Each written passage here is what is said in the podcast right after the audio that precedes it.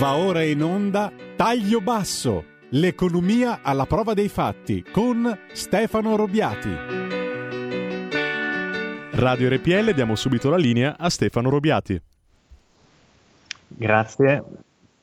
buona giornata a tutti gli ascoltatori e devo darvi anche un uh, ringraziamento perché mi hanno riferito di ascolti abbastanza positivi, ho visto anche le visualizzazioni del, dei filmati in, um, su YouTube e um, poco prima dell'inizio della trasmissione mi hanno eh, girato alcune domande su degli mh, argomenti che abbiamo trattato nelle scorse settimane. In particolare sono tre domande da parte di eh, un ascoltatore che si chiama Stefano Davarese, eh, a parte l'omonimia e la coincidenza geografica, perché anch'io sono, come anticipato, dalla provincia di Varese, vedrò di provare a sintetizzare delle mh, risposte al termine della, mh, della trasmissione. Il, l'argomento di oggi è un uh, argomento di stretta attualità che volevo mh, affrontare, è quello relativo all'aumento dei mm, costi energetici che eh, ci troviamo tutti poi a, a pagare sulle bollette. Eh, Stefano, ab- ti abbiamo un attimo perso. Casa nostra, okay. ma anche co- ti, ti abbiamo perso eh, per 10 secondi, ora, ora ti sentiamo bene scusate. Eh, vi dicevo, voglio trattare appunto del um, discorso costi um, energetici che vanno a gravare sia sulle famiglie che sulle imprese. Eh, è eh, di quest'ultimo trimestre un um, incremento, ultimo trimestre del 2021, un incremento sostanzioso del costo del gas uh, naturale. Il costo del gas naturale va a incidere sia sugli oneri per il eh, riscaldamento sia sugli oneri del ehm, costo dell'energia elettrica, in quanto l'Italia per la produzione di energia elettrica in parte eh, significativa dipende dall'utilizzo del gas naturale, quindi con delle centrali che sono alimentate con questo combustibile e ehm, parte dello stesso viene poi importata dall'estero. L'autorità di regolazione per l'energia, le reti e l'ambiente aveva comunicato un aumento del eh, 30% sul periodo eh, ottobre-dicembre 2021 degli oneri della bolletta dell'elettricità e del 14,5-15% per gli oneri del gas per quella che è la um, famiglia tipo. Quali sono le ragioni di questo aumento? Allora, la dinamica del ehm, prezzo della materia prima è una dinamica che ehm, risente di ehm, fattori eh, geopolitici eh, e eh, di mh, alcuni elementi che sono francamente poco comprensibili e a volte eh, chiaramente fuori controllo da parte del, dei regolatori nazionali però su alcune cose ci facciamo anche del male da soli. Mi spiego un po' meglio. Eh, in parte le giustificazioni che si trovano all'aumento dell'onere del, um, al metro cubo del gas eh, per gli standard metri cubi derivano da un eccesso di, di, domanda e eh, da una carenza di, di, offerta, quindi leggi basilari di economia. Eccesso di domanda che deriverebbe dalla ripresa post eh, pandemia, ripresa peraltro che stiamo vedendo ma eh, non così consolidata e non ancora ai livelli del 2019, eh, quindi siamo ben sotto e anche appunto i consumi dovrebbero attestarsi su, su livelli inferiori e ehm, eh, dall'altro punto di vista sul, ehm, una carenza eh, sul fronte dell'offerta. In, facendo qualche ricerca eh, ho visto su internet anche delle suggestioni, vale a dire periodi di siccità, che ne so, in Brasile, che hanno determinato un minor utilizzo delle risorse idroelettriche in quella nazione, nazione che è grossa quasi come un continente, e che quindi hanno mm, aumentato un, uh, la domanda piuttosto che la minor produzione da parte della Russia, che uh, viene facile scaricare le, le colpe su, su Putin, per ehm, soddisfare eh, le esigenze di, ehm, sul fronte dell'offerta. Abbiamo quindi di fronte a noi adesso una stagione fredda che va a iniziare, una stagione fredda dove eh, quelle che sono le tensioni sul lato della, della domanda dovrebbero eh, incrementarsi perché è chiaro che eh, tutto il, il, continente europeo e tutto l'emisfero nord, in buona sostanza, andrà a utilizzare maggiormente eh, le ehm, riserve di, eh, di gas. Il eh, governo è intervenuto nell'ultimo trimestre del 2021 con un uh, decreto legge che andava a calmierare alcune componenti di um, questi oneri a livello di uh, quella che è sostanzialmente una sorta di imposizione fiscale o piuttosto um,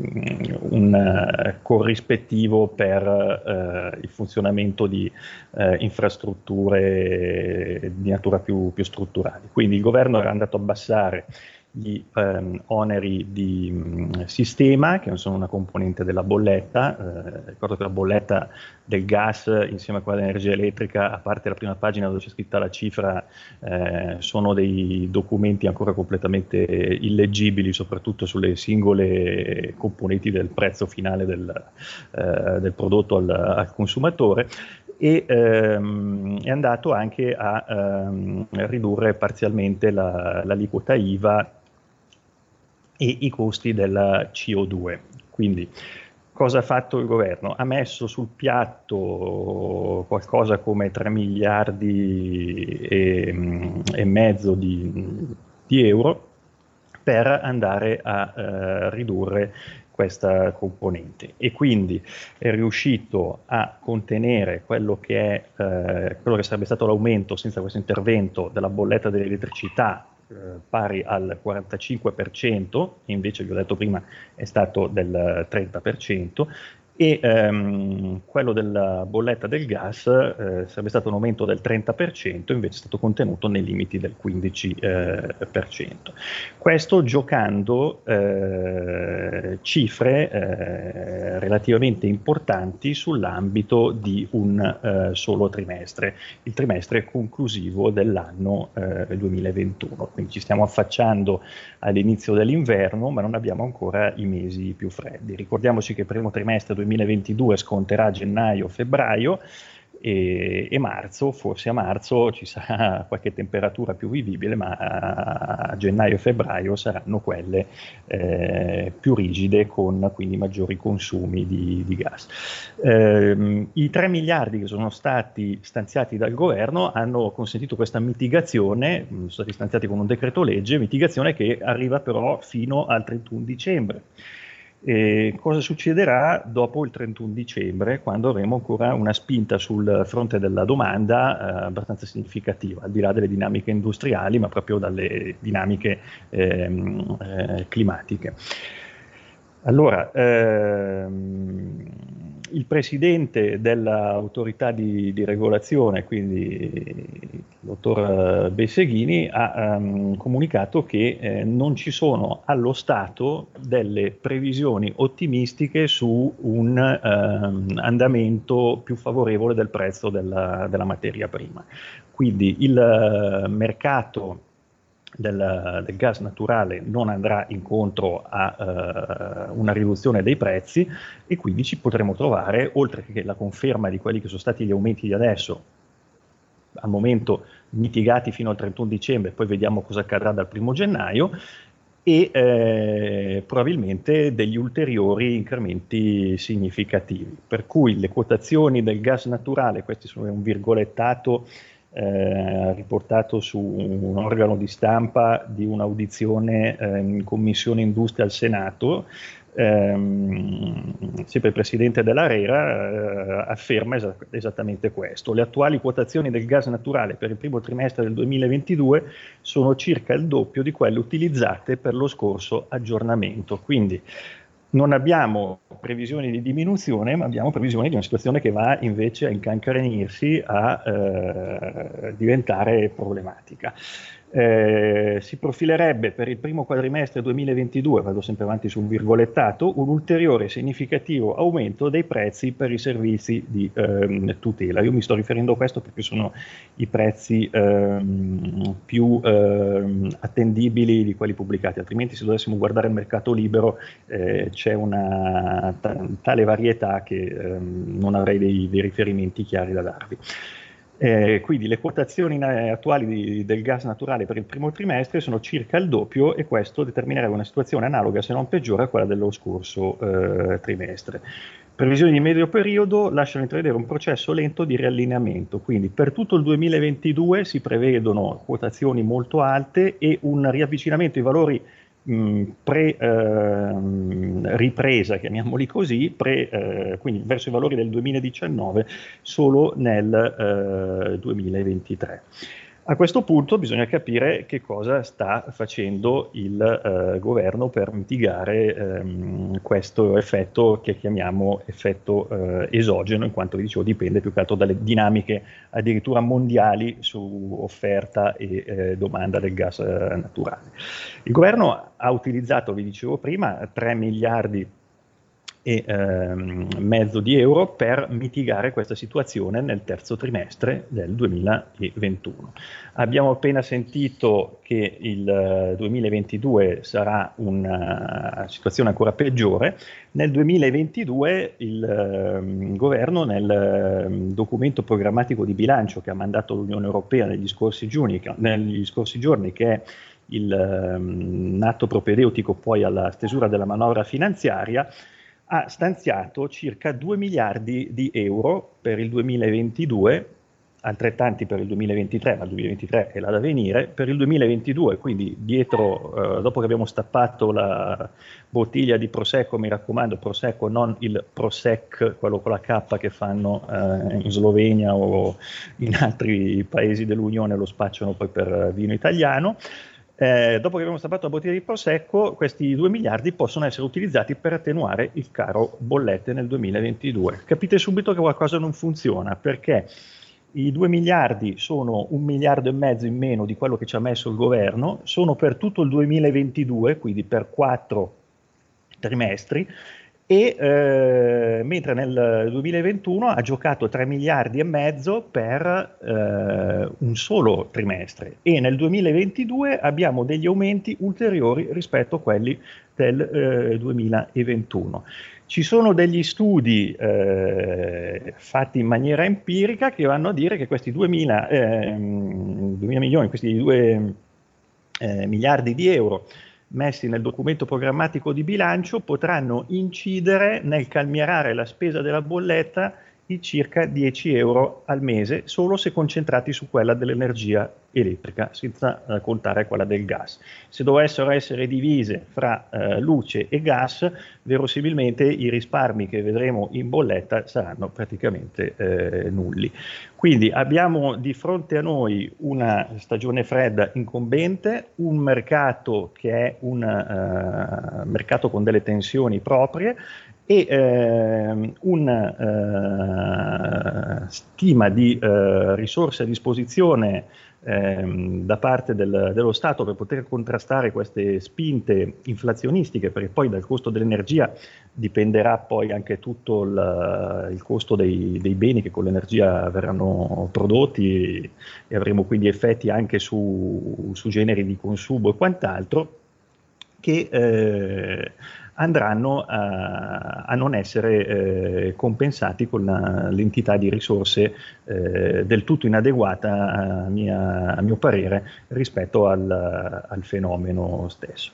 Un elemento interessante è che oltre ehm, al costo della materia prima che ha agito sul uh, determinare questa situazione, è, ehm, ricollegandoci un po' a qualche discorso fatto nelle puntate precedenti, anche il costo della cosiddetta transizione ecologica. Vale a dire che, che se ne dica che eh, la transizione ecologica sia necessaria, serva a preservare il pianeta, il futuro delle nuove generazioni e qualcosa, al momento la transizione ecologica sta diventando un costo rilevante in quanto i, ehm, eh, gli operatori eh, in particolare coloro che eh, le industrie, particolarmente quelle più energivore, eh, devono ehm, utilizzare e poi ci troviamo in bolletta per compensare l'acquisto delle certificazioni per la decarbonizzazione, quindi per l'emissione di CO2. Emissi- ehm, costi questi per ehm, le, eh, il mercato appunto delle emissioni di CO2 che eh, sono andati ad aumentare anche in considerazione della, delle indicazioni politiche che arrivano dall'Unione Europea sulla spinta verso la decarbonizzazione. Per il momento non decarbonizziamo niente, ma andiamo a uh, depauperare eh, i eh, cittadini e eh, le imprese in quanto avranno a sostenere dei costi veramente eh, significativi. Ehm, io sono a disposizione per eventuali domande o approfondimenti sulla questione, però volevo rispondere, vi dicevo, a ehm, questo ascoltatore Stefano da Varese che ha fatto eh, tre domande, vi ehm, riassumo eh, il contenuto delle stesse, cerco di essere sintetico nel, nel riassumere e anche nel, nel rispondere, eh, in quanto mh, possono essere di interesse anche per gli altri ascoltatori. Eh, la prima domanda riguardava il discorso della digitalizzazione del piano nazionale di ripresa e resilienza, eh, che punta molto sulla digitalizzazione dei processi e dei servizi e eh, l'ascoltatore chiede ma la digitalizzazione senz'altro importante non sarebbe più ehm, evolutivo e eh, logico a questo punto prima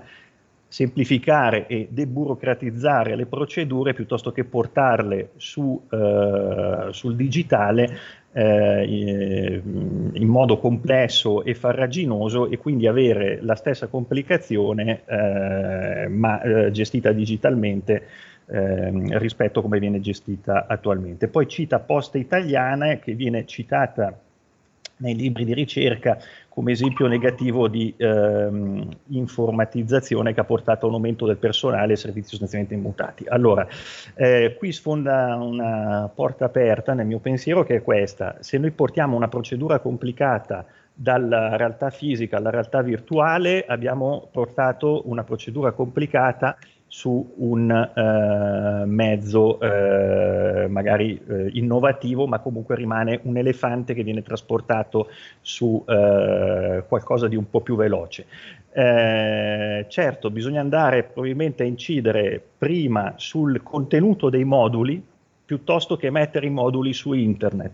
e quindi andare a far comunicare le amministrazioni fra loro eh, in modo da non avere necessità di richiedere in maniera ridondante agli mh, utenti dei servizi le stesse informazioni che sono in disponibilità di, di tutti e di chiunque e andargliele a chiedere in modo semplicemente più tecnologico piuttosto che con un rapporto allo sportello, perché altrimenti veramente si fallisce il, uh, il discorso di cogliere l'opportunità della, della, digitalizzazione, cioè si porta un qualcosa di complicato, vi avevo fatto una battuta in finale di trasmissione la volta scorsa che il fannullone Ehm, eh, diciamo, eh, dipendente pubblico fannullone allo sportello è rimasto tale anche se è diventato in versione smart eh, con lo smart working. Eh, stesso discorso è trasportare appunto procedure complicate su strumenti innovativi. Stefano, scusa l'interruzione, hai un ascoltatore.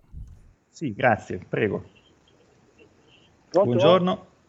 Buongiorno. Senta, io sto venendo via adesso dal distributore di metano e le dico eh, che l'ultima volta che ho fatto metano, una settimana fa, l'ho pagato 0,98. 0,98. Al chilo. Oggi, sa, sa, cosa l'ho pagato oggi? 1,398. Eh? Ecco. Ora io sì. mi domando e dico, la situazione attuale è lo specchio esatto della miopia politica, ma non solo italiana, mondiale o europea. Noi in Europa e in Italia abbiamo dei personaggi che dovrebbero portare avanti il discorso del paese che sono assolutamente inadeguati, per non dire un'altra parolaccia. Uno di questi, ad esempio, è anche il nostro nuovo Presidente del Consiglio, io non so, lo chiamano Super Mario, Super Mario, ma Super Mario non ha saputo indirizzare, quando era anche lui in Europa, no? attenzione che ci sarà la transizione ecologica e allora bisogna prevenire dove andremo a trovare l'energia. Per cui l'Europa avrebbe dovuto pensare almeno 7, 8, 10 anni fa a, a potenziare le centrali nucleari di nuovo corso Guardi, lei, lei, adesso la, la, interrompo, mi scusi perché mh, purtroppo ho contingentato i tempi, eh, mi trova d'accordo, eh, sempre in una delle precedenti puntate ho detto che io sono un fautore del, del nucleare, eh, credo che questa sia una delle uniche vie d'uscita perché altrimenti qui dipendiamo come fabbisogno energetico da dinamiche di eh, prezzi di, di materie prime che appunto sono dinamiche mondiali e eh, lei l'ha visto con il prezzo alla pompa al chilogrammo del, del metano per la sua autovettura. Quindi qui stiamo andando verso situazioni ingovernabili con strumenti poco governabili. Che poi il signor Draghi, il professor Draghi, non sia esattamente un drago, eh, lo vediamo e lo vedremo alla prova dei, dei fatti. La ringrazio per, uh, per, la domanda. Volevo continuare mh, rispondendo all'ascoltatore che mi ha mandato questo messaggio sui discorsi di prima, se le, mh, i processi di digitalizzazione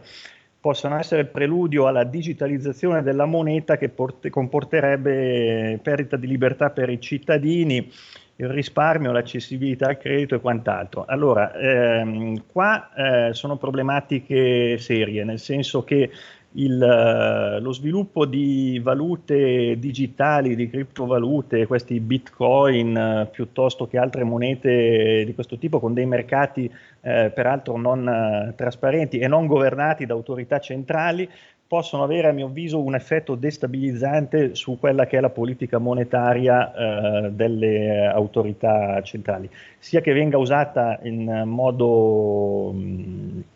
eh, positivo piuttosto che negativo. Quindi andrà sicuramente uno sviluppo di eh, monete non governate da, da, alcuno, ma governate esclusivamente dal, dal mercato o da qualche eh, entità eh, di creatori della, della massa monetaria stessa, andranno certamente a depotenziare quelle che sono leve di eh, governo di politica economica, nella fattispecie politica monetaria, a disposizione dei, eh, dei governi, eh, sia degli stati nazionali piuttosto che nel nostro caso della, della Banca Centrale Europea. L'ultima considerazione, si parlava di dipendenti pubblici, vi dice sempre Stefano Davarese, eh, discorso eh, diciamo non tanto sul eh, fannullonismo, chiamiamolo così, ma ehm, eh, sulla flessibilità organizzativa eh, delle aziende pubbliche eh, verso le piccole e medie imprese. Allora, mi riaggancio un attimo al discorso di prima, lui citava Poste come esempio negativo, ecco io rispondo dicendo che Poste è a mio avviso tutto, eh, tranne, fa tutto tranne quello che dovrebbe fare, perché è diventata nel frattempo una banca, non fa più logistica e la logistica che fa la fa, lo vediamo tutti, in, uh, in che modo, uh, fa la banca, fa l'assicurazione, fa la, la gestione di investimenti. Io vedo personalmente, questo è un giudizio personale, un'utenza eh, piuttosto semplice che si reca in, piuttosto debole che si reca eh, in posta per questi servizi, però di fatto è uno spazio di mercato abbastanza ampio. Ecco, Poste Italiane è l'esempio tipico, io qualche volta in coda per pagare i bollettini, cose drammatiche, file di mezz'ore eh, di tempo buttate via, quindi usate l'home banking che fate prima ehm, viene citata spesso come esempio negativo, qualcuno lo collega ancora al settore pubblico. Vi ricordo che Poste è anche all'Italia lo era, eh, Poste è una società per azioni da tempo, quindi non andate a confondere quella col eh, settore pubblico, dovrebbe essere una società per azioni con una sua governance e su un mercato che al di là delle raccomandate e del servizio postale universale è un mercato libero. Come faccia a stare in piedi me lo sto chiedendo anch'io forse perché gira parte del risparmio postale su cassa depositi e prestiti e quindi avrà delle compensazioni da quel punto di vista lì.